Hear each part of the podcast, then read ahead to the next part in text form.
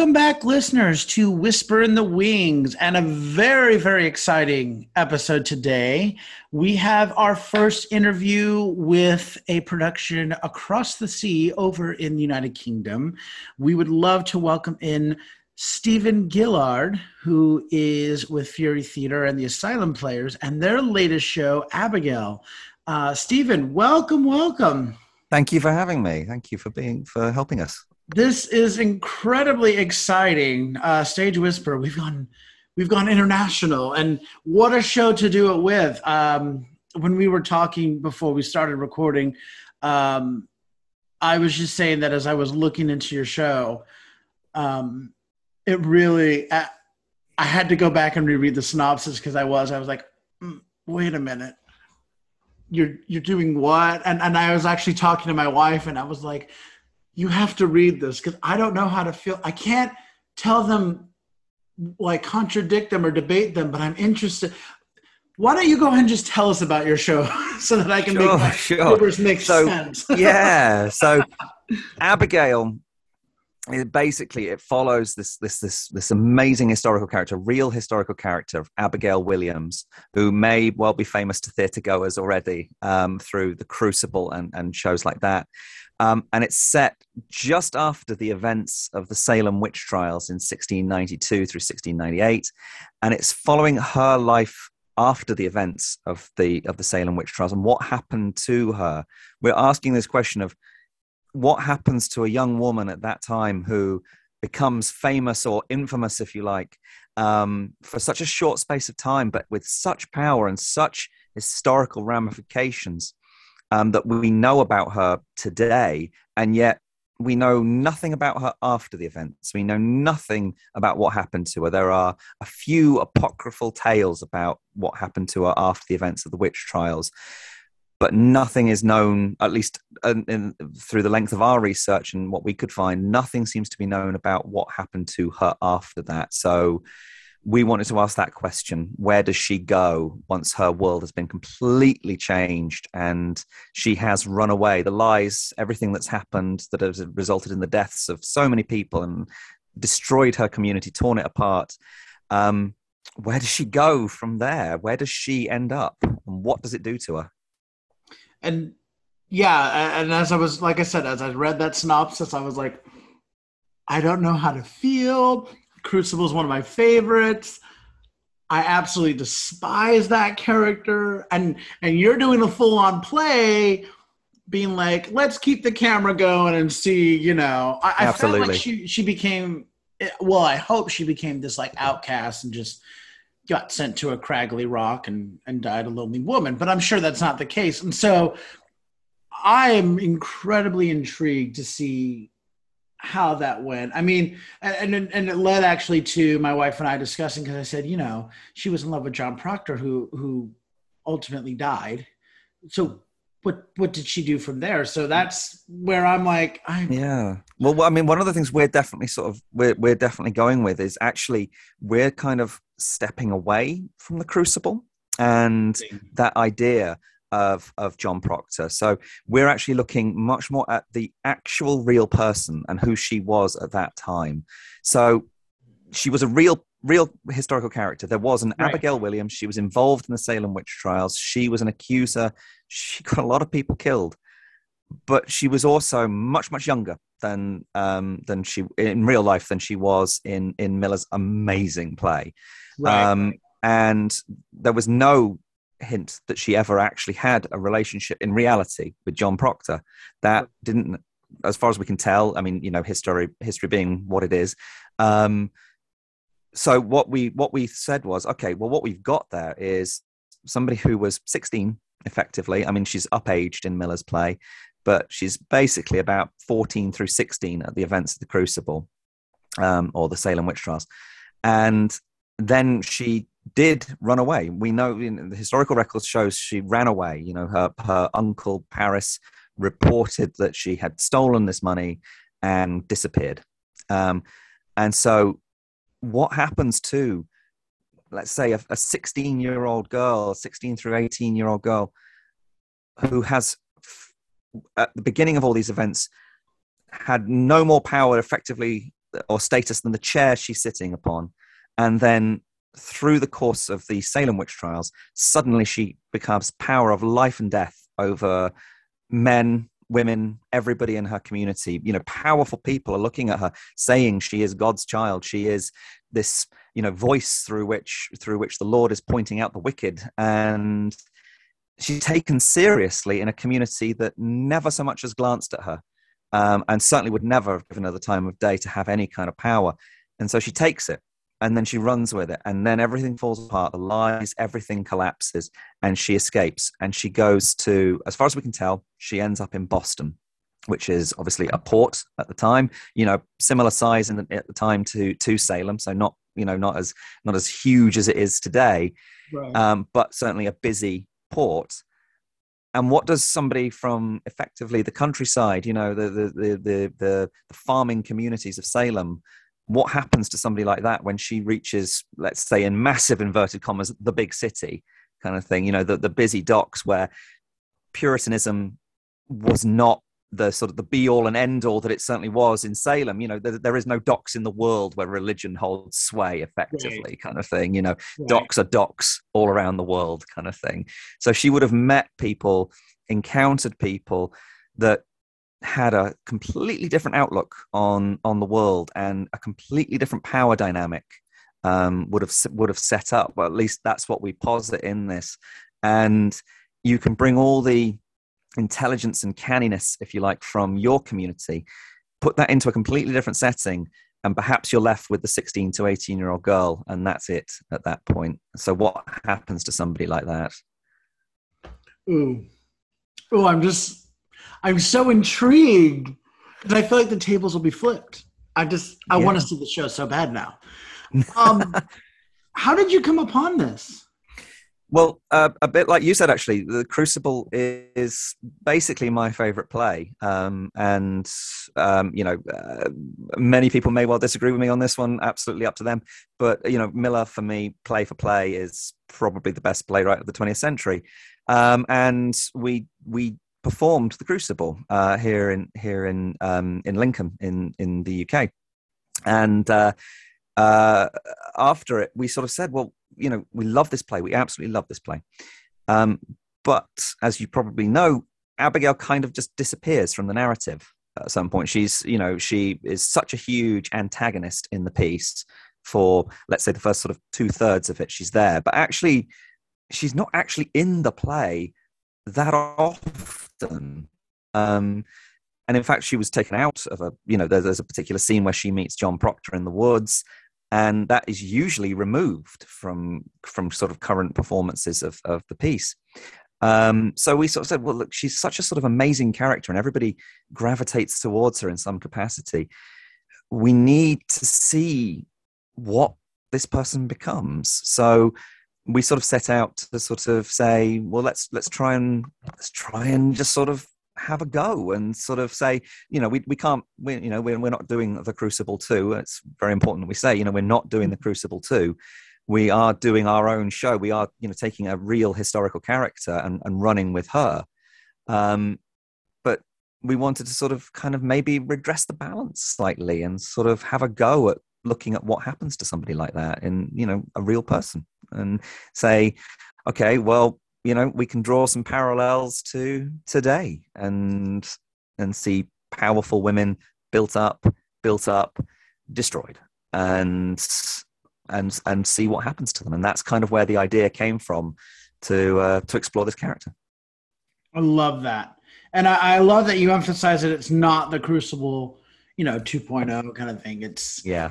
um because that actually that's literally what my wife emphasized. She's like abigail john proctor that's debated. That's that's kind of romanticized by miller. And she's yeah. like so definitely go in and and see where this goes. So everything that you've added into it i'm like okay well thank you mr miller. That's cool but so this this is incredible. I love that you were inspired by all that though. Um so yeah. what was what was it like developing all of this then well, I mean, in some ways, I suppose in that regard, you know, um, COVID and and everything kind of it was it lent an interesting aspect to that because we we came off the back of Crucible and literally that was it. We got hit by COVID right there and then. Um, in fact, our Elizabeth Proctor went down with something that if you if it was today, you'd go, oh, well, that's COVID. She's got COVID. There you go. But it was just before we knew anything about it. Um, but that was the last play we performed before COVID shut us down. So we actually then had the opportunity. So myself and Laura, Laura Turner, my co-writer, and indeed the person who is playing Abigail in this uh, in this performance, um, were able to sort of sit down and say, well, what do we want to do? How do we do this? You know, and we were there batting ideas back and forth via Zoom and various sort of uh, chat platforms and sending files back and forth. And we actually set out originally to do a one woman show. Um, and as we sort of came into that, we thought, actually, are we are we attacking this from the right angle? When we were sort of setting it around Salem at that point, and I just happened to sort of write a scene, just to sort of as a bit of a, an, a sort of intellectual exercise, almost to sort of go, well, what might happen in Boston. What happens when she gets to Boston? What happens at Boston docks? Let's end the play there and and sort of see what happens. And then actually we were like, well, actually, I think we're actually hitting on the most interesting aspect by going to Boston, by creating new characters, by creating a new sequence of events that she can be a part of. Um, and that then developed into this multicast production and and then we sort of thought well why don't we make it an all-female cast and look at that but then we thought actually i think maybe we need the male voices back in because we're going to be looking at one of the big sort of draws of the crucible is this sort of relationship between proctor and abigail that you, you talked about but you know, Proctor's not a good person. He's not a good guy in no, this. You know, no. he fails on every level, basically. Yeah. Um, so and he uses you know, knowingly or unknowingly he uses power to get what he wants from abigail and then cast her aside. Yeah. So how damaged is a person like that? And then we thought well okay control coercive control it exists throughout that time period. You know the whole thing is effectively a reaction to coercive control you know to the the male dominated society that they these young women grow up in kind of thing. And suddenly there's a taste of power um, you know, negative in its in its in its output, but a taste of power. And they they they snap at it, they want it, and they get it. And then how do you go about losing that afterwards? This isn't, you know, we're not saying Abigail's a heroine. She isn't. She is, uh, you know, she is a flawed, flawed, deeply flawed human being. But we wanted to sort of redress the balance a bit and say, okay, she's been through a lot as well. And what does she then go through going into this place where nobody cares about her in that way? She's not famous anymore. Um, and she thinks she's, you know, she thinks she's smart. She thinks she knows the world. And then she ends up on the Boston docks. Uh, and she's got a lot of money. You know, she's stolen a lot of money. There is a record that says she stole this money and, and ran and for the time period adjusted for inflation, we're talking about like tens upon tens of thousands of dollars that she that she stole, or pounds as it was back then. Um, and uh, in the space of maybe two years, it's all gone. And the only apocryphal stale story we have of her is that perhaps she died aged 18 as a prostitute in Boston. So, how badly wrong does it have to go in that two year period for somebody who is effectively on top of the world with loads of money to lose the whole thing and their life. I'm just kind of in shock at that.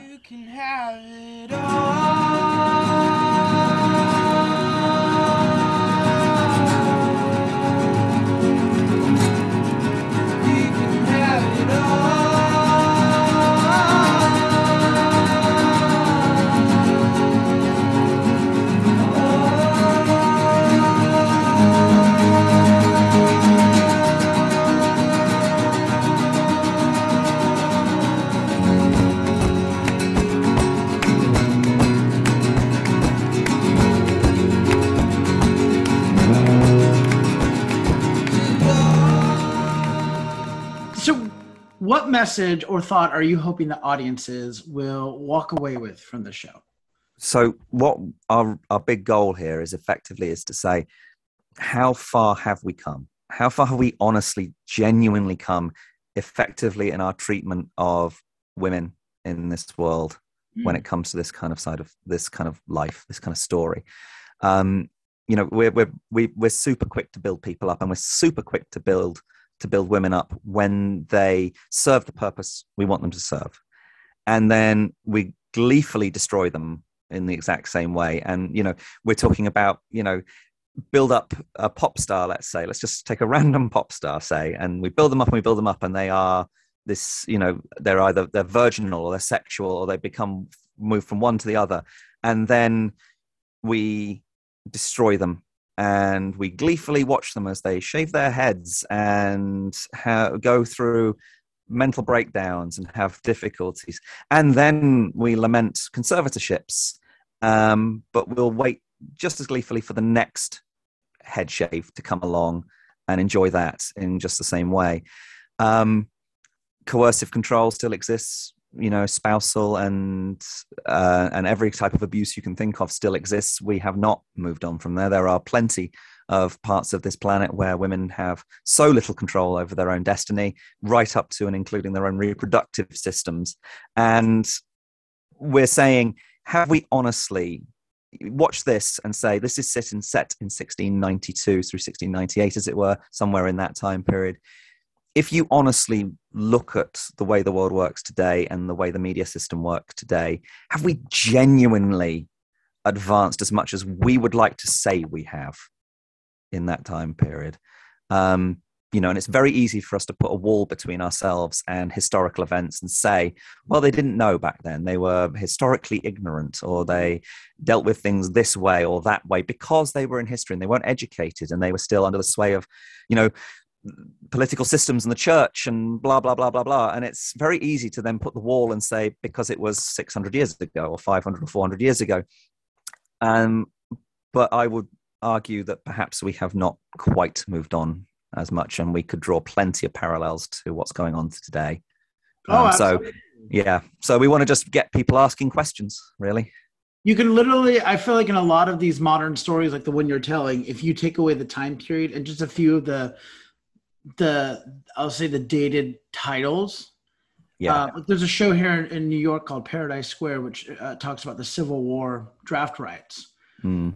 And I said, if I just told you that it was rich white politicians stirring up poor white people to go after African Americans, what would you think? And they're like, oh, yeah, that just happened a couple years ago. And I said, actually, it's a musical about the Civil War draft riots, which was back in 1860 something. And they went, wait, what? And I said, yeah, what have we learned in 150 years? Yeah. Yeah, I mean, this is this is this is this is a woman ends up in a coercive relationship with a man who is a predator, you know, um, who takes advantage and destroys her. I mean, I don't need to tell you 1692. I can tell you 2002, 2022, exactly. 2032. It's fine. We'll, you know, it's it's there. It's in all those time periods. Yeah, you you. I mean that I I would never immediately jump to 1692. I would have been like, okay, so when did that happen? Last week. It's yeah. ridiculous yeah. that still is happening. So I love that. That's the message you want to to to audiences to take away. That's timely. That's important. So you know, yeah. that. Thank you. So now uh, the next question I want to ask is how long you've been working on this project. I think you mentioned uh, you did the Crucible right before the shutdown. Yeah. You did you start? Is that when you started this then? So, I mean, in its in its current format, so the sort of multicast production, um, no. Uh, so, like I said, it kind of started as a one woman show about two years ago, okay. really, kind of thing. Um, um, and it's evolved since then. Um, I mean, the actual current version that exists now has uh, been around maybe two months, maybe a bit less than that, maybe a bit more, but not very long at all, kind of thing. You know, we it's it's been a real sort of trying to find its voice um, here, and I think it's important that we say we're not finished with it uh, on this one. This is not the finished product in, in its current form. This is developing. This is something we want to have a life you know and it's kind of harking back to what are we hoping people um what's the message or what are we asking people to do we want people to have thoughts about okay could this be different could this change could that happen could maybe they look at this kind of thing we want that we want to develop this piece we're not we're not saying to the audience right this is the absolute finished product take it or leave it we're saying this is a work in progress. We want this to build. We want Abigail's life to continue beyond this bit here. Exactly. Well, I mean, it's theater. It's living. It's breathing. It's yeah. It's going to continue to change, and I love works like that where it's like, well, we're we're here, but it's still tweaking. It's still we're we're going to see yeah. where it goes because it it makes it all that much better when you come back a couple months or a couple years later, and you're like, oh my gosh, look what they found now. And, yeah. Yeah. Oh, that that those kind of shows really tickle me pink. So brilliant. Uh, so then your has your show been performed in the past or is this the first time? So this is the first full-scale performance of it, or I should say, the full cast performance of it. It's had a few sort of scratch nights. I don't know if you have those over in the US, but um, we have these things called scratch nights where you take them to theaters, and theaters put on maybe like ten minutes of it, ten to fifteen oh, minutes yeah. of it, little samples of them, kind of thing.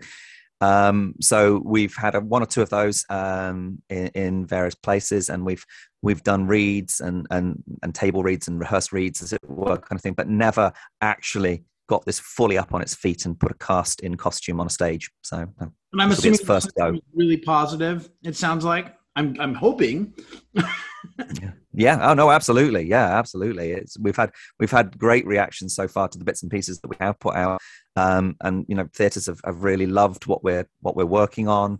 Um, we're getting, I mean, we're getting great, you know, great interest in the the the um, the concept, just in the concept of itself, kind of thing. So that I think really speaks to that this, you know, and what what we're trying to do with it has legs. It's got somewhere to go. That's fantastic. Um, last thing about your show I want to ask is, who do you hope have access to the show? Yeah, um, I mean, as many people as humanly possible, I suppose. I know, like everybody would say that. I don't think there's going to be many theatre companies that set out to go, yeah, uh, there's about 10 people on this planet and maybe a dog that we're going to be interested in seeing this. But um, that's not really going to be a recipe for success. So, um, I mean, just as many people as possible. But I think we've got levels to this. I think it's important to say we're not going on some kind of man hating diatribe here. This is a story for everybody. Um, you know, we're talking about coercive control, we're talking about abuse, but we're not saying that that is one way. That is a one-way street. You know, we we are trying to look at. We're looking at one person's story, so you're always going to be locked into kind of what happens to them, and you're going to have a hero, and you're going to have a villain, and you're going to have you know the supporting characters. But this is not just one sort of thread, if you like, that only one group of people could possibly get behind. Um, I, I mean, I think if you're a you know if you're a stark raving misogynist, you're probably not going to enjoy this. But um, uh, I, hopefully, enough people can could could draw something from this to their own experiences, male, female, doesn't matter, uh, you know, and go, yeah, okay, I, I can see something here. I can I can ask some questions. I've got something that I can take from this, and you know I've I've also you know been on a ride here. I've I've been on a journey. Um, so as many people as possible, I suppose, is the the shorter answer to that question. Well, that's a good answer too. Please listen carefully.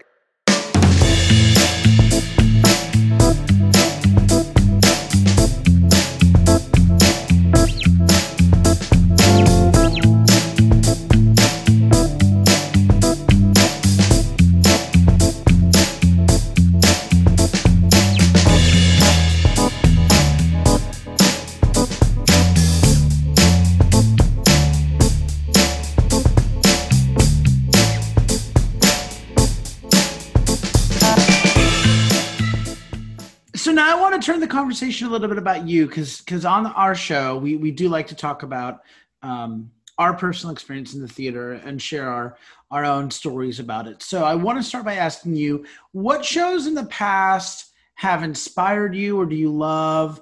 Or what actors or composers maybe you know hold, hold that flame for oh, sure.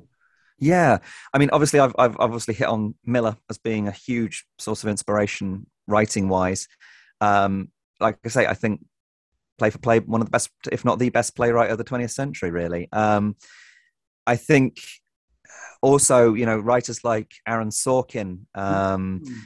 I love the way that somebody like him can can can do dialogue. You know, just that incredibly sort of fast paced I'm not going to dumb my characters down. Yes. You know, I'm going to have intelligent conversations and somehow make them funny and witty and but also not be afraid to have occasionally have somebody fall over on you know land on their ass kind of thing. So it's you know it's I, I, love that his ability to do stuff like that. I mean um they're two of my favorite writers and that's probably where I where I sort of gravitate towards when it comes to my kind of writing, and I'm I think it's important to say I do not hold myself on that kind of level. Um, just before everybody goes, oh, he thinks he's the next Miller. Oh, okay. Um, so, but then when it comes to directors, I think there are just there's just so many amazing people out there doing really interesting work. I mean, um, huge, you know, Sam Mendes fan, and uh, love what he tends to do with his theatrical shows the fact that he can go to hollywood and do you know huge scale productions and then he can come back and do you know two or three handers on the stage and and really make them spectacular at the same time. Love that um, and i love the process that he from what i understand from what he works with with his actors to to really get those those performances. Um, yeah so those would probably be three good names. Aaron Sorkin is one of my favorite writers. I'm I'm a huge West Wing fan. So when he, yep. um, well, I saw A Few Good Men a few years back at a theater when I lived in Salt Lake, and I was like, I didn't realize he did this, but I can hear it in the writing. And then when yep. he did Kill a Mockingbird, I was like, I'm going to see this, and I was like, I'm living for. I, you can hear the, the, his the pattern. It, yeah. it very much, and I, I don't want to compare him to Shakespeare, but like you know, Shakespeare has that the iambic pentameter, that pattern, Aaron yeah. Sorkin has that like Sorkin pattern. You can just hear the rhythm in his yeah. writing. Sorkinisms, yeah, Sorkinisms, yeah. I love it. I live for it. So I'm glad there's someone else out there that that appreciates it. Hugely. Um, so you know, pandemic, uh, it is still going, but theater's back. Yep. Have you gotten to see any great theater that you might want to recommend to our listeners? Oh, absolutely, absolutely. Um, one show I would just recommend if anybody gets a chance to come across to the UK or if they get a chance to go across to there. Um, it's called Operation Mincemeat, and there is a movie coming out soon that sort of deals with the same subject, but it's a musical, new musical over here in London. We I saw it at the um, oh god, I can't remember where I saw it now, but um, it was it's a musical about a, a World War set in World War Two, um, and it's about this group of M, well, what would be effectively MI5, MI6, or and they were OSS at the time, uh, agents who come up with this plan to fool Hitler by floating a dead body um, out of a submarine onto a, a, beach, clutching a bunch of top secret documents that suggest the invasion of one direction, where in fact the uh, the British are going in the other direction. To and it works. It's historically act, you know, it's historically real. It happened. This actually happened and worked.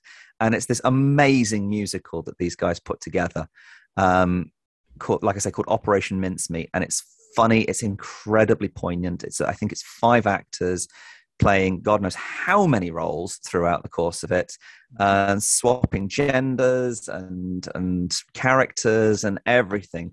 Um, and just it's it's absolutely sublime and it just needs to grow and grow and grow and it, i think it has been. So i would recommend that just to anybody i could. And it's still playing right? Still playing yeah it's still growing. Um uh, it's the southwark i saw it at the southwark theatre which is another really amazing developmental theatre in, in london. Um and got a chance to talk to the cast afterwards and they were they were in the same stage which was like okay tell us what do you think? What did you like? What didn't you like?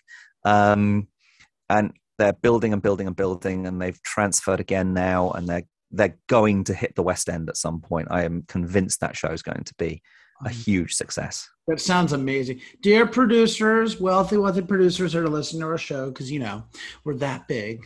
Yeah. Operation Mincemeat needs to come to Broadway. Uh, yeah.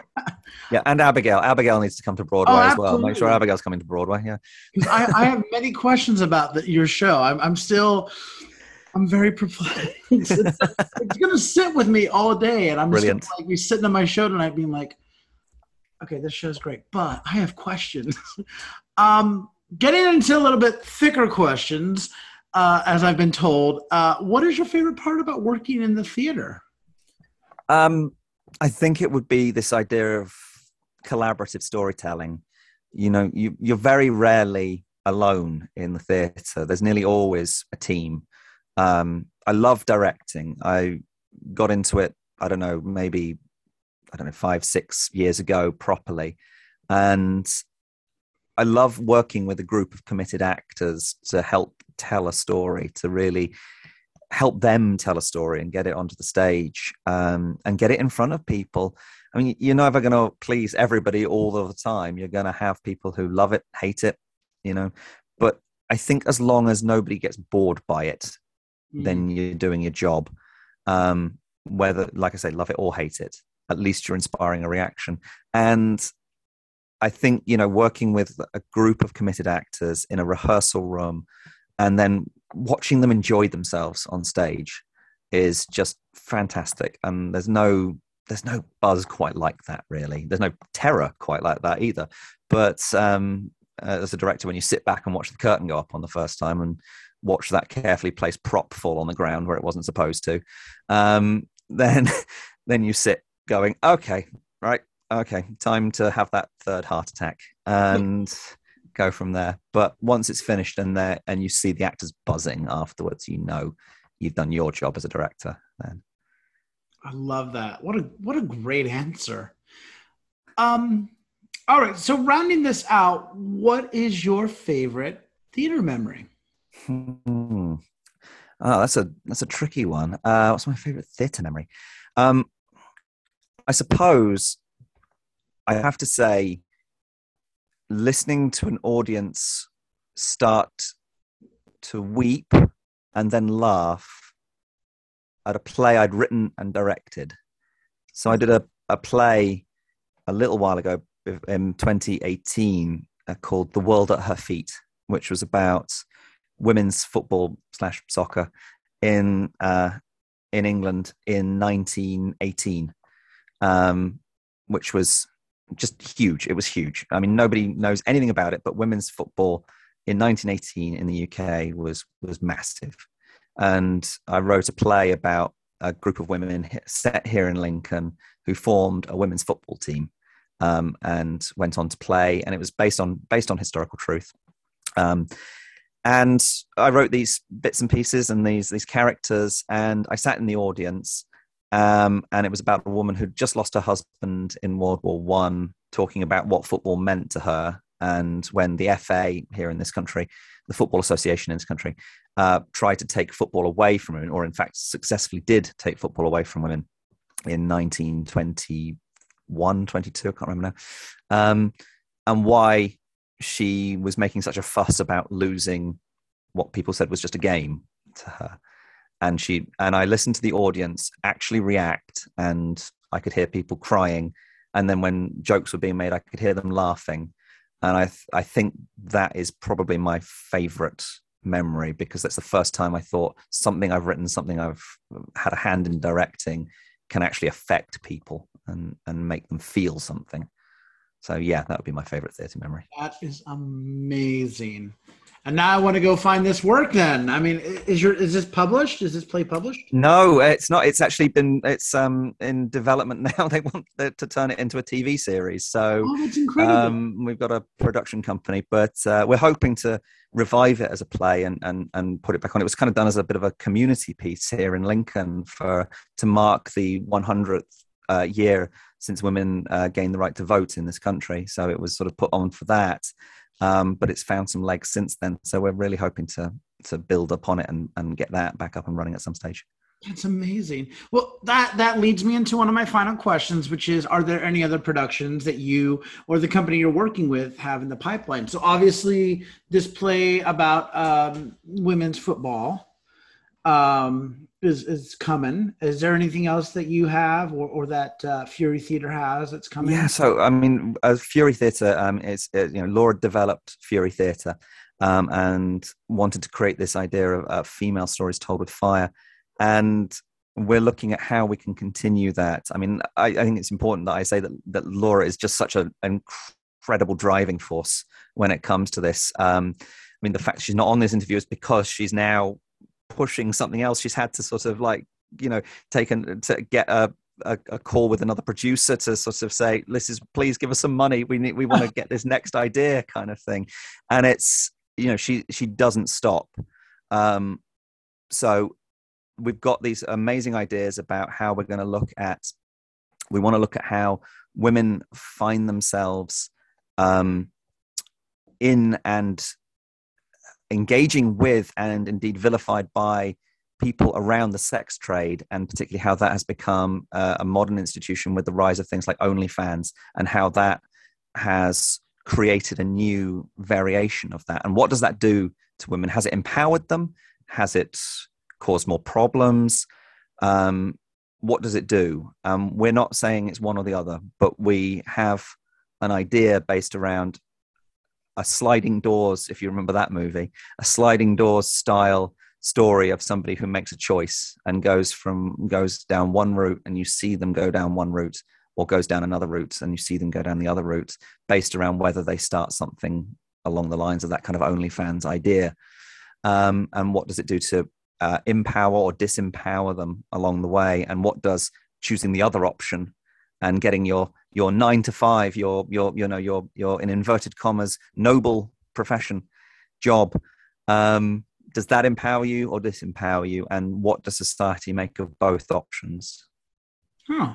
That that piques my interest as well. I I think it piques the interest of my wife as well. So that's very cool. Yeah, and then we've got we've got uh, yeah, World at Her Feet in the works. We've got another play called Cowards, which is in the works, which is about um, a young man who's based on again on a historical characters, World War One uh, set, and this is going to be a sort of two part play. In fact, that we're going to hopefully try and run concurrently. So it's based on a play I wrote a while back um, about a young man in World War One who uh, was joined up at the age of I think he was 15 when he joined the army in World War One. So he was too young to join, lied about his age, joined up, and then was tried for cowardice and executed by his own side before he was even old enough technically to even be in the army.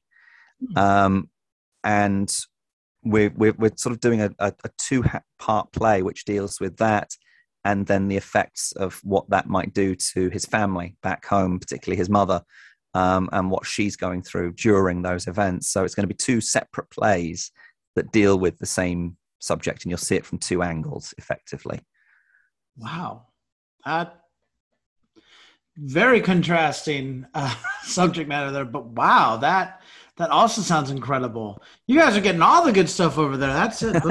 heading over. Incredible. Well, yeah, please do come and join us. Come and see some stuff. Absolutely. I mean, absolutely. Love to have you. I'm off to Lincoln. Yeah. If our listeners want more information about Abigail, um, how can they reach out or how can they find you? So, best way to do it is uh, through Instagram, Facebook, Twitter, and search us up at Fury Theatre. That's the best way. So, we throw information out across our handles, across social media there. If it's specifically about Abigail, then the Space Theatre in London, uh, their website has got all the information about um, about the tickets and how that's being sold and the live stream so you can see it over in the US. You don't have to be in the UK to see it. Um, there will be a live stream, so you can uh, uh, come in on that. Uh, and then, yeah, um, Facebook, social media, all those kind of ways. We are just constantly throwing out information. And if I think it's important to say, if anybody wants to get involved with us as well, we are completely open. We want people to get involved and we want people to have ideas and want to get involved as well perfect and how and when is abigail running abigail runs from the 3rd to the 7th of may uh, this year perfect well this has been amazing steven thank you so much for joining me today it's really been an honor um, Thank you. Most guests from the UK, and and and what a gripping show you have. Our guest today has been Steven Gillard, who is the director and co-playwright of Abigail, which is being done by Fury Theater and the Asylum Players. You can get information about the show playing from the 3rd to the 7th of May. Uh, it's playing at the Space Theater in London. You can find them on Instagram, Facebook, Twitter. That's where they're putting out all their information. Uh, I believe they said they are having a live stream, so all of us here on the States, we can tune in. We'll have a watch party. It'll be great. Um, again, Steven, thank you so much for joining us. Can't thank wait you. to see what the show looks like and is, and can't wait to see what else you guys do next. Seriously, it sounds like you have some amazing things in the pipeline. So it's open. Thank you. Thank you very much. So until next time, I'm Andrew Cortez reminding you to turn off your cell phones, unwrap your candies, and keep your masks on, and keep talking about the theater. In a stage whisper. Thank you.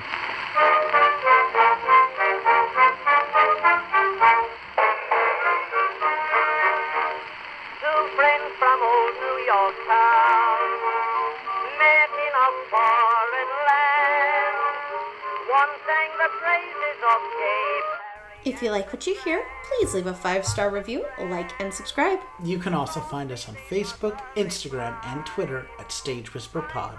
And feel free to reach out to us with your comments and personal stories at stagewhisperpod at gmail.com. Our theme song is Maniac by Jazzar. Other music on this episode provided by Kelly Lattimore, Jazzar, and Billy Murray. You can also become a patron of our show by logging on to patreon.com slash stagewhisperpod. There you'll find all the information about our backstage pass. Thank you so much for your generosity. We could not do this show without you.